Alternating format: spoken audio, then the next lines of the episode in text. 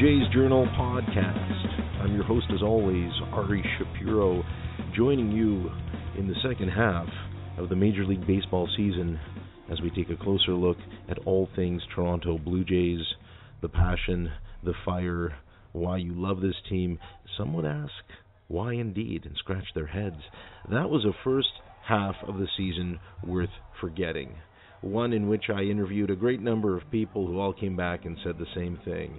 It's bad, it's probably going to get worse, but you're going to stay hopeful. You're going to believe in tomorrow. And that's what I'm here to do is to help you look forward to the days that come, hopeful that this management group can turn things around and find a way to give us a baseball product, a listening, a, viewing experience that just knocks our socks off because we'd like them to be knocked off. I mean, I'm sure I don't need to elaborate on how frustrating certain components of the first half were, how certain players who have continued to underachieve while injuries mount and pile up relentlessly and all sorts of controversies rear their ugly heads. The big ones, the small ones. You know, the Blue Jays have really become the kind of organization that's found itself suffering a kind of blitzkrieg of really unfortunate circumstances, some that they themselves were responsible for, and others which are simply the result of karma, which is what happens when you don't th- do things the way they should be done in the game of baseball. You know me, listeners, I can get very superstitious when it comes to these baseball gods, and in an era where all we want to do is talk baseball analytics and sabermetrics and punditry based on projections that we crunch at home through weighted runs created or balls put into play or exit velocity or some of the most newfangled perspectives of the game you can find. At the end of the day, there's the all too familiar proverbial smell test, that moment where you look at things with your own eyes and realize what they are for what they really are. And that's why this show has a number of guests that I think are perfectly suited for giving us a better perspective of things the way they really are. And it's my pleasure first to have a guest that I've been meaning to have on the show for a while and finally we're able to connect with. She's a marketing professional and a former digital marketing manager with the Toronto Blue Jays. You could say she knows a little something about connecting with the fans.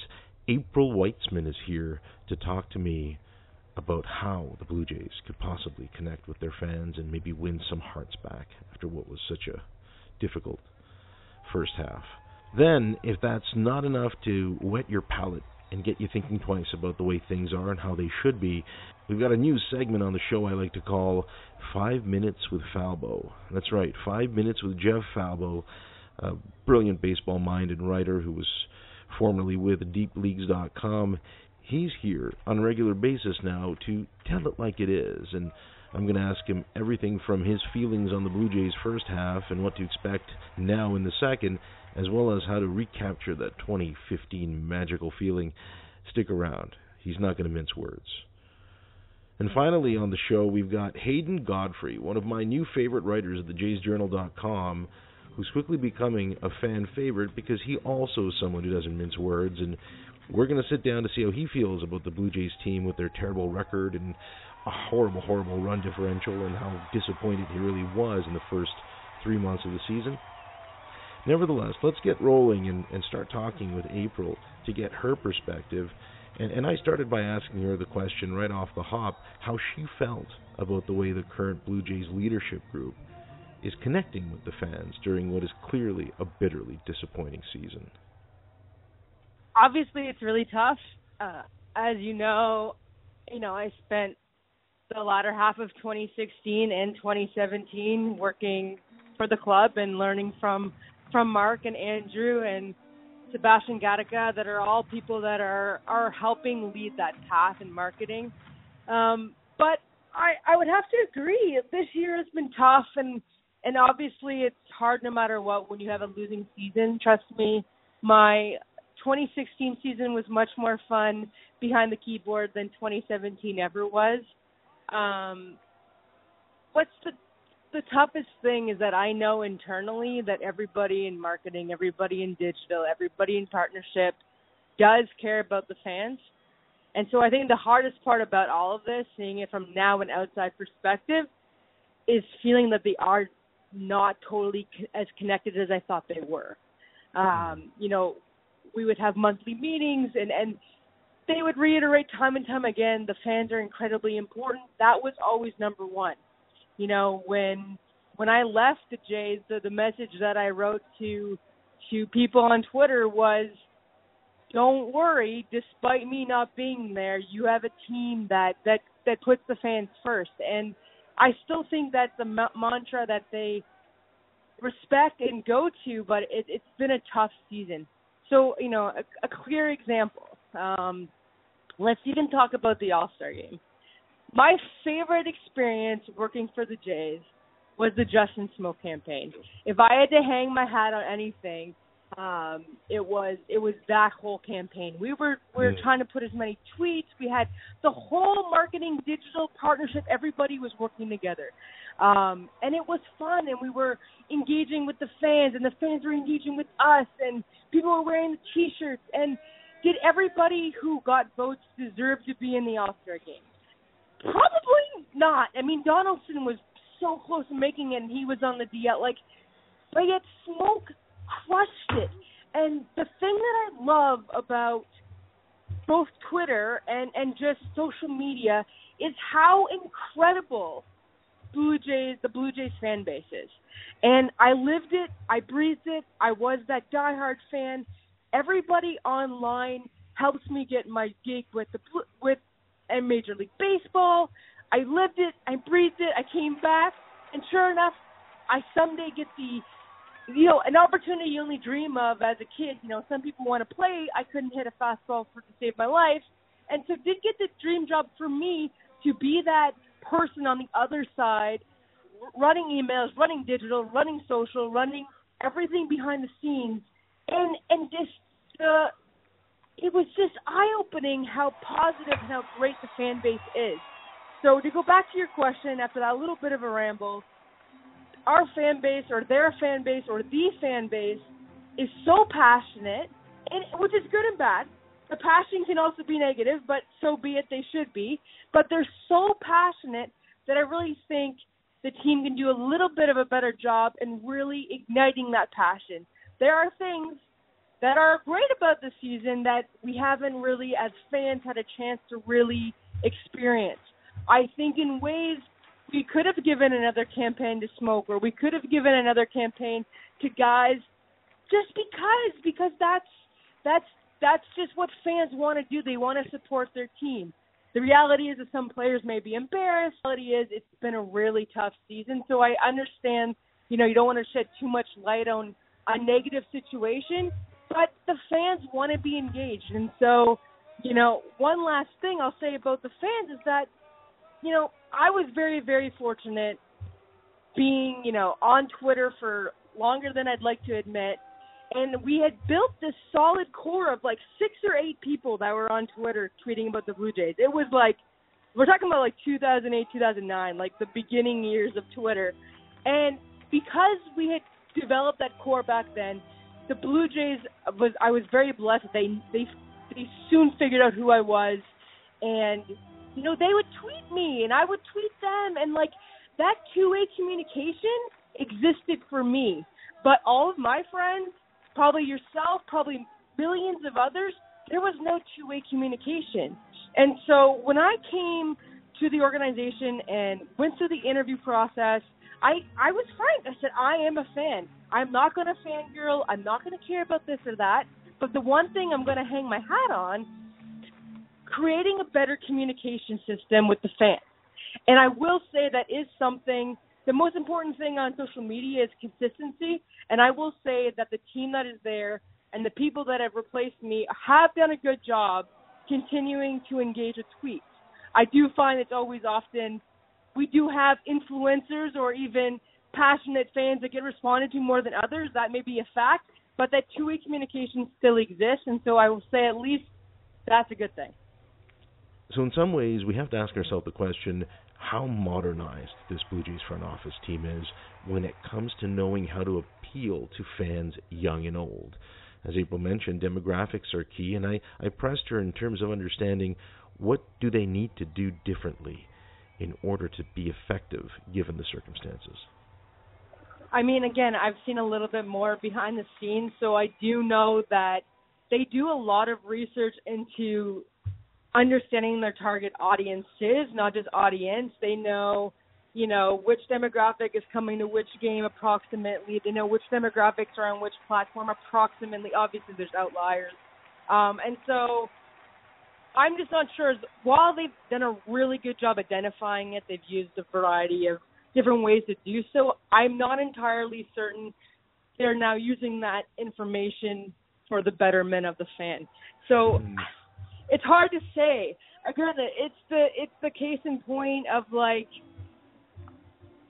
there's always the fear in digital and marketing of being too safe or you know sometimes you take a chance and it and it and it doesn't work and I almost don't mind that but then it's those times you know recently I've been going through the the Blue Jays Twitter feed and sometimes now we're responding to what I'm sure the internet calls trolls and it's tough. It's like good, good fight, protect your brand, but at the same time, it's like okay, if you're gonna do that, let's stay consistent with it. So there does seem to be this like the Facebook Watch thing. Again, knowing what I know, it's it's it's every Major League Baseball team is benefiting from a partnership that Major League Baseball has created. Um, I don't again, I don't want to like say too much, but like Major League Baseball has identified a variety of partnerships all across baseball. We're kind of lucky as the Blue Jays, so they, not we. I have to stop saying that, don't I?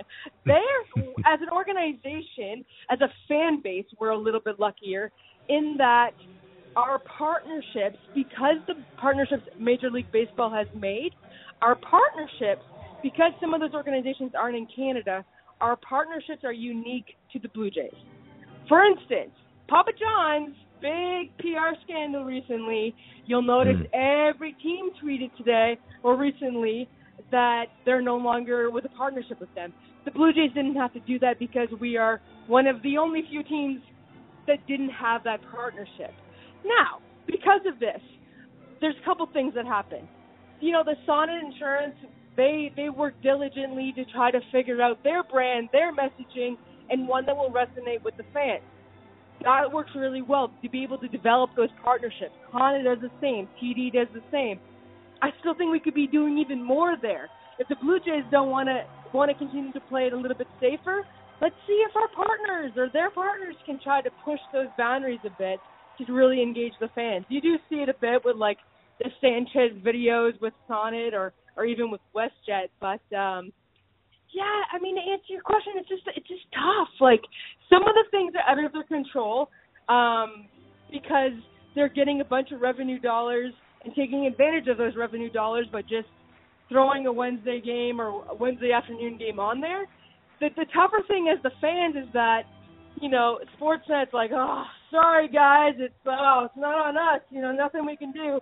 But meanwhile, their owner is the one that agreed to it, and meaning Rogers. So it's just confusing. So like that makes the fans really agitated, and obviously people don't like change. So um, I, I respect the fact that Major League Baseball as a whole is trying to find a new way to engage fans.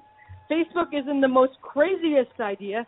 It's the fact that it's only on Facebook, the exclusivity of it all. Like there's a bunch of games that are on Twitter, and maybe, maybe we could put a bunch of games on you know IGTV when it comes more more stream. You know, there, there's probably ways that we can try to engage fans better, but the exclusivity of it is where the problem lies. Again, if I want to watch a game on Twitter, I will, but I have MLB TV for a reason to watch the 162 games, not 159 this year because three were on Facebook Watch.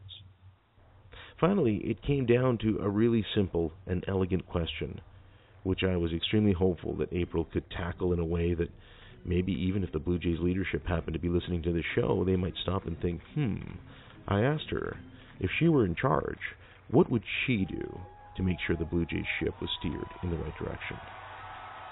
Yeah, I mean, should they hire me back for me to answer this? No. Um, you know, in all honesty, it's just continuing to build the brand. Um, I've heard, I've still got a lot of friends uh, within the organization, and they've hired a few people to replace my role and some other roles that were that were changed. And I've heard nothing but great things. You know, they're trying to do new things with GIFs. They're trying to be more timely. Um, one thing I do respect is they're not just jumping in on trending topics just to jump in on trending topics. That's probably one of my biggest pet peeves in the sports world is just, oh, you know, uh, IHOP did this thing, we better jump on it just because everybody else in the whole world is. But you know, in all honesty, it's it's it's matching the voice of the fan, and I think you know it's that's a lot easier to be done um, in in a winning season. So, like you said, it's, we're going to go through a transition, and again, you want to be consistent, but there are some teams that are just like, well, you know, this game's not for us, but good thing that we've got Guerrero, you know, whatever whatever the verbiage is.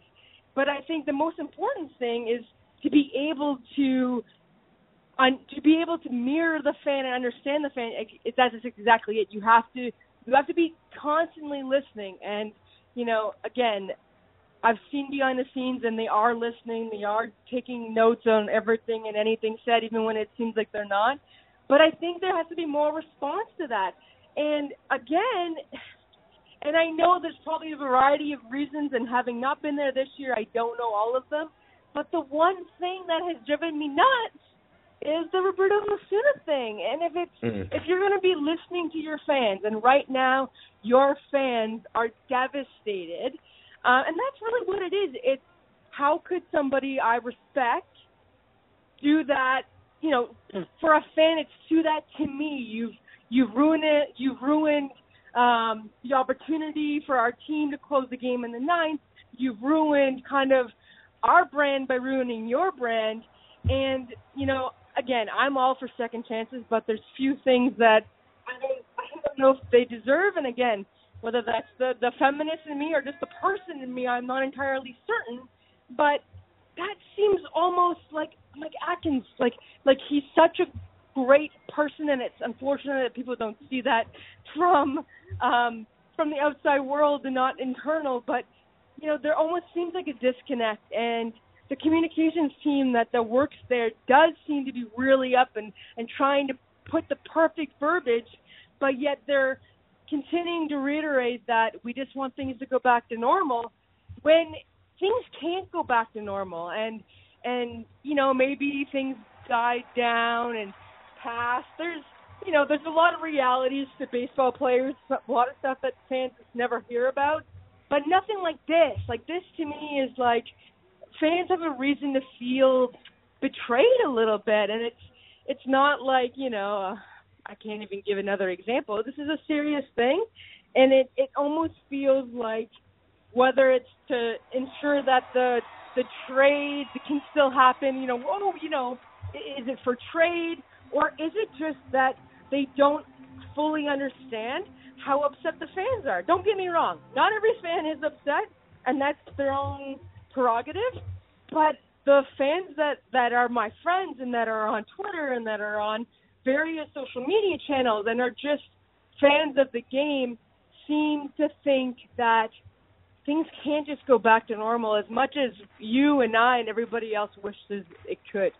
So again, to to recap my rant, it's it's to listen and take action. And I know that's, you know, almost a cop out, but there really is no easy fix. It's being consistent. Obviously, you have to be consistent in marketing and digital. You have to figure out your voice. And, you know, we kind of had a voice, and that voice is still there. Like, the people that are running the accounts, they're still trying to make fun of themselves a little bit, still trying to find new ways to say the same thing over and over again. And thank goodness they don't have to do a promotion called Clean Inning, even when we're losing 13 nothing. Um, but there's still a bit more we can do. There's still more, and and again, there's still more listening to the fans and and reacting. You know, you want to be as proactive as you can, but it is an industry where you need to be reactive. So. That was April Weitzman, formerly with the Toronto Blue Jays and one of my new favorite guests to the show. When podcasting from my den, I could think of nothing better than to introduce listeners to what I'd like to call Five Minutes with Falbo. That's Jeff Falbo, formerly of DeepLeagues.com, brilliant baseball mind, messy eater. Jeff, what is going on? What's on your mind? Ari, uh, in preparation for this show, I thought I'd look at the numbers, look at the stats of the Blue Jays, and try and grasp some hope. Mm. But uh, I'm sorry, there is no hope. mm. I'm looking at these numbers, and the offensive numbers are pathetic.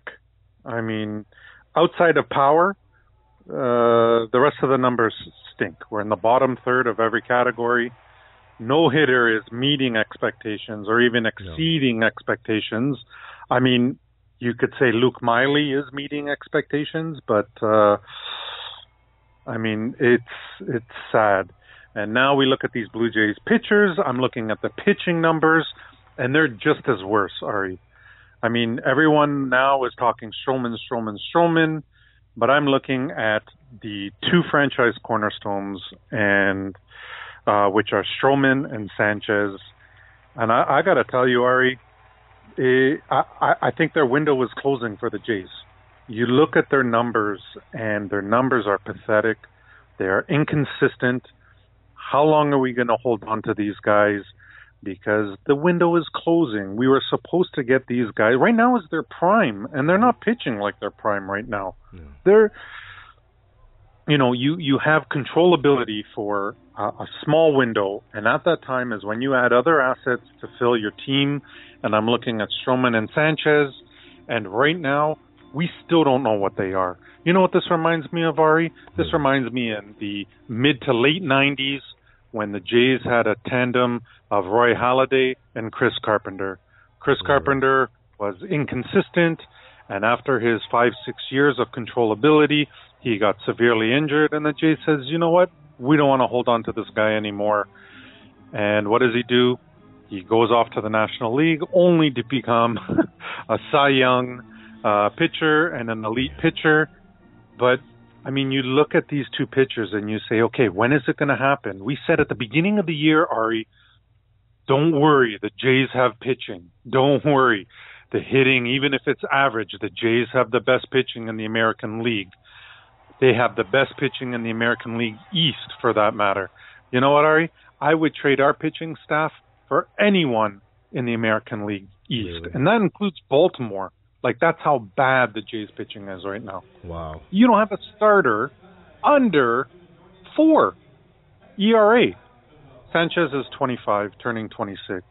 Stroman is 27. This is their prime, and we're not getting prime. We're getting crap. So what's going to happen now for the remainder of the season? I mean, really, just judging from what you've said, why would a Blue Jays fan tune in? Is it because of Borucki? Is it because of Gaviglio? Is there is there something? I mean, you laugh at it, but I'm wondering, how do you look at these prospects? Do you think the Blue Jays are in decent shape, at least moving forward? Because if you take out Sanchez, Sanchez and Stroman, what are you really left with when it comes to pitching resources? Oh, Ari, Ari, Ari. Uh, I look at the mass. Okay, everyone says I wouldn't trade that 2015 feeling for the world because it was the best feeling. Well, you know what? I look at our farm system, and there's nothing we can hang our hat on as far as pitching right now. It's all been traded away. What we have left isn't develop. It's developing, but not in a star, not in a star fashion. Not oh, we can hang our hat. This guy's going to be our next ace. We don't have it in our system. It's been traded away for that specific season. You and I have talked. AA did a lot of great. Uh, Alex Anthopoulos did a lot of great things for our franchise. You know, he brought us to the playoffs but he also traded all of our pitching assets away, and now we're paying for it. And unfortunately, Ari, it might be 2025 before we see anything coming through the system where we can say that is our ace. I mean, I'm being conservative saying 2025, which is 10 years. But let's face it, we've seen 20 year droughts with this franchise.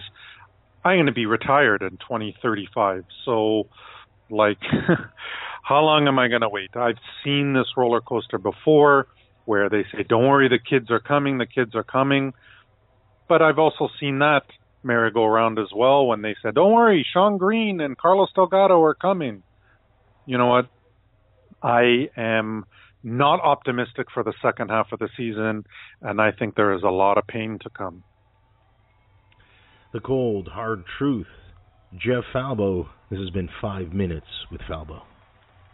Now let's move on to one of my favorite writers at thejaysjournal.com, and he's quickly becoming a favorite of a lot of people because I just love his work. I want to welcome Hayden Godfrey to the show. And Hayden, let's start by talking about a real simple and elegant question. How are we supposed to feel as fans with a Blue Jays team that had this kind of terrible first half record and run differential? How disappointed were you personally in the first half of the 2018 Toronto Blue Jays season? I, am very disappointed. I, will be I'll be very honest with that. I did think, as as you previously mentioned, you know, I predicted them to be rather competitive, and and some of it I, I truly believe can be attributed to a sort of controllability factor. I mean, they've had some underwhelming performances from some key cogs in their lineup. I mean, Devon Travis had a minor stint, Randall Grichuk had a minor stint. I mean, these guys they were expecting them to be key cogs in their lineup, and they just weren't right out of the gate, and they lost a lot of productive at bats in some of those key cogs um, because of that. There were also some some unpredictable things. They had a lot of freak injuries. I mean, Aaron Sanchez has not really pitched completely healthy. At least that's the impression that I'm getting. Um, Marcus Stroman as well. I mean, Estrada's sort of been up and down. There's been a lot of these these freak injuries that have happened that are really out of their control. So in a sense, um, it is rather sort of it just is what it is. But at the same time, there is a, a, definite level of disappointment, especially with the fact that I, you know, I believe they made a lot of really, really smart under the radar moves, mainly uh, Yangervis Solarte, Curtis Granderson, Aledmys Diaz. I expect them to be rather competitive, and, and in that, I am, I am certainly disappointed, but at the same time, not overly surprised, just given the way that they've been playing over the past month or two, ever since uh, that April, in which I believe they went 15 and 10 it's been really downhill from there. So I, you know, while I am disappointed, I think I am not completely shocked in a way.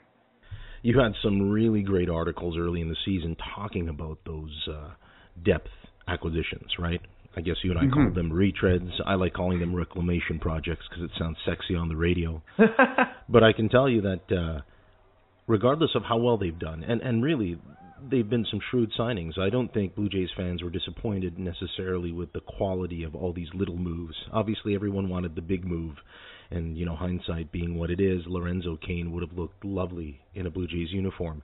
But considering what they've received in terms of the contributions from these so-called depth acquisitions, how surprised are you that from a reliance on the starters, the Tulowitzkis, the Donaldsons, the Travises, the Martins of the world, we're really talking about negative wins above replacement at this stage. How, how, shocking is that for a Blue Jays fan to appreciate that the frontline guys who make the most amount of money were literally not heard from in the first half of this baseball season? It is. It is shocking, as you mentioned. I think that's a perfect way to put it. I mean, this team right now is looking towards Yangervis Solarte as a middle of the order bat.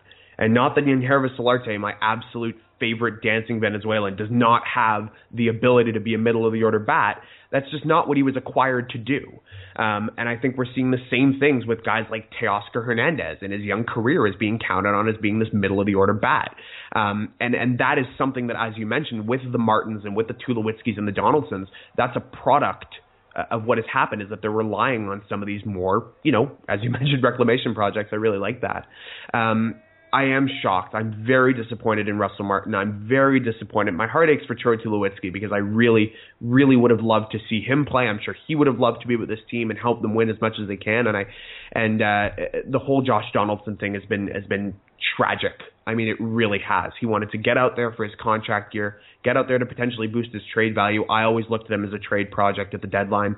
But yeah, it is it is rather shocking that when we look at the you know the guys that are getting the most at bats on this team we're looking at Kevin Pillar, Yangervis Solarte, Justin Smoak. We're not looking at Russell Martin, Josh Donaldson, or Troy Tulowitzki.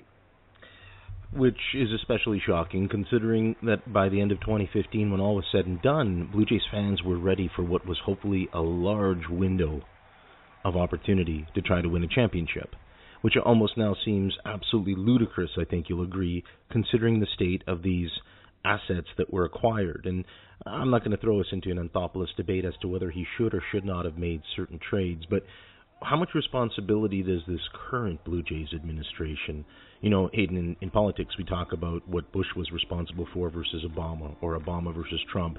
In baseball terms, at what point do you feel that a greater responsibility now rests on the current regime rather than what maybe the old one had done. Did we already reach that tipping point? Are we still getting there? Or are you maybe of the camp like I am that this organization needs to take some serious responsibility for what's been a real lack of development leadership? That's a really, really enigmatic question in a lot of ways, and I think it's a question that is on the minds of many Blue Jays fans, including myself. It's it's interesting. I mean, I like everyone, everybody else, uh, am a huge fan of what Alex Anthopoulos did, brought postseason baseball back to Toronto, but at the same time, he did acquire an albatross contract in Troy Tulowitzki. The Russell Martin deal, even at the time, I was a little skeptical about. Um, at the same time, I will agree that the front office has to sort of stop making excuses as to, you know, this is a product of the past regime. And they do, as you mentioned, sort of have to take matters into their own hands. Um, granted, a lot of that still is with the Troy Tulowitzki contract, with the Russell Martin contract. But I think at this point, the front office does have to sort of count their losses with with with the organization that they inherited and sort of try and make it their own. Um, I, I have been quite pleased with the way that the front office has handled those assets that they've been handed. Maybe not completely favorable assets, um, but I do believe that it is time for them to take matters into their own hands. And I'm very optimistic about what the what the new regime can do. I'm a massive fan, contrary to what a lot of fans seem to be. I'm I'm a huge fan of Mark Shapiro and Ross Atkins. I've saw I've seen what they did in Cleveland and building up an amateur scouting. Their Latin American scouting has been fantastic. But yeah, I do think in the next two three months after we see possibly Donaldson leave, um, maybe there'll be a move for Morales or Martin imminent. I think they really do have to start making this their organization and stop trying to either fix or trying to adjust or work around the moves of the previous regime. So then, give me your projection of what is effectively going to be about 70 to 75 games of meaningless baseball. Is it really going to be meaningless? Do you think, given that you're someone who believes in Mark Shapiro and what he's done in his previous uh, role as as the the leader of all the Cleveland Renaissance. You know, he, he was he was uh, quite an important factor in that franchise being brought back into the light. Even though some people would, people would argue now they're back in darkness because fans are fickle and they're not showing up as much. But if you look at the Blue Jays' second half now, give me your kind of Hayden Godfrey official projection of some of the things you think Mark Shapiro will do that might restore some faith for Blue Jays fans who, for the most part, are at their lowest yeah, it's it's it's interesting. I mean, I do believe that the games will be meaningless to the standings, but not meaningless to the fans and the organization. I mean, I I, I don't think it, it'll come as a surprise to anybody when I say that this team is not going to make the playoffs. They're not, you know, they're not going to be competitive in September, and the attendance will be down. But at the same time, if you're a, a, a Blue Jays fan, if you're somebody who's optimistic about the future, I really believe that Mark Shapiro is going to test out a lot of his assets that are not necessarily sort of hamstrung by service time. And then, I, and in that I mean, I, I think Dwight Smith Jr. is going to get a lot more time. I think Lourdes Gurriel Jr. We're already seeing him getting a lot more time. I think Teoscar Hernandez is going to get a lot more time.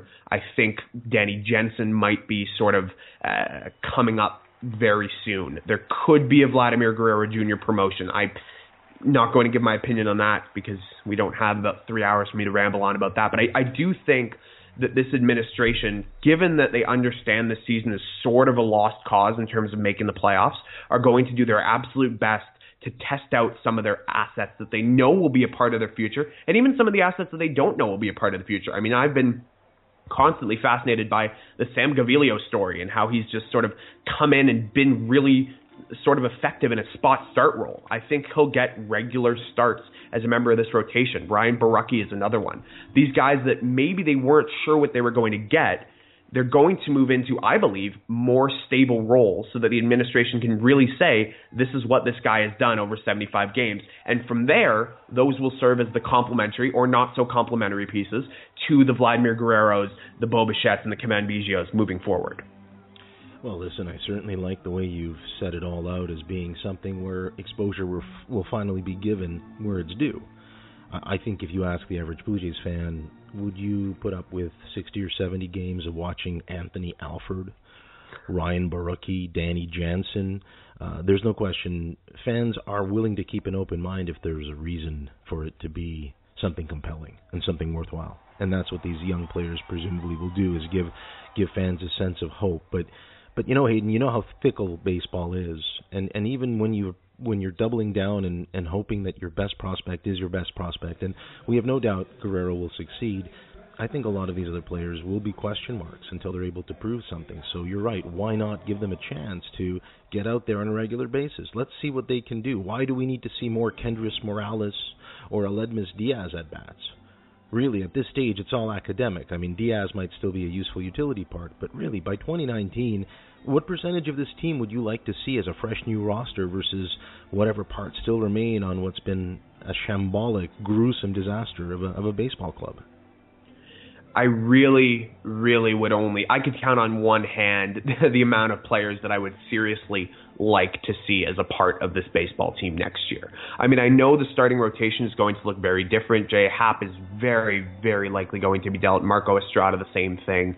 Um, a lot of the aging core, uh, Martin, Donaldson, Tulowitzki, and Morales, I I would not be sad to see them go as much as they do have sort of, especially Martin and Donaldson, a sort of happy nostalgia with this club. I think the only position players that I would like to see on this roster next year are Teoscar Hernandez and Yangervis Solarte, and possibly Justin Smoak if they don't feel like they have any better first base options. I think, as you mentioned, Aledmys Diaz could be a good bench piece. Um, but I don't think that fans are going to put up with another season of Kendrys Morales at bats. It's very frustrating. And, and it's not just Morales himself. It's the fact that Guerrero is down there slugging. It's the fact that Biggio is down there slugging. It's the fact that, you know, even you look at some minor pieces in AAA that fans might not even be aware of are doing quite well and are doing, in some fans' eyes, better than Morales would be able to do. Um, I think the relief corps is going to look completely different, and that's not sort of shining my own opinion on it. I think that's sort of the objective facts is that they're going to be dealing a lot of their relief arms. But I would really hope that this team looks very different next year. Not specifically as a result of, as you mentioned, the gruesome performance this year, but just sort of, I believe there really needs to be a changing of the guard uh, on the roster for this team to be successful going forward.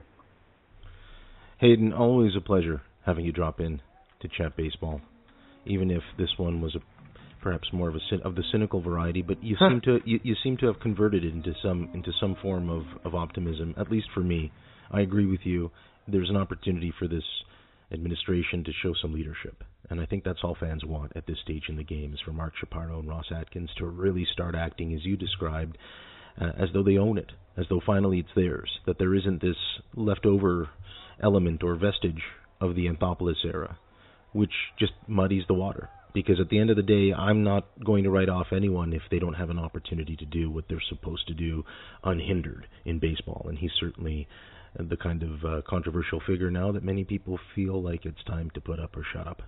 And if you're going to say something, try not to use too much corporate speak because we can't understand it anyways. We're still we're still trying to figure out what contend and rebuild really means, right? So, Hayden, always a pleasure. Hayden Godfrey, you can find him on Twitter at Hayden Godfrey. That's double Y, and he is one of our most prodigious and successful writers at the Jays Journal. Thanks for coming on the podcast. Thank you very much for having me, Ari. Lovely to speak to you as always.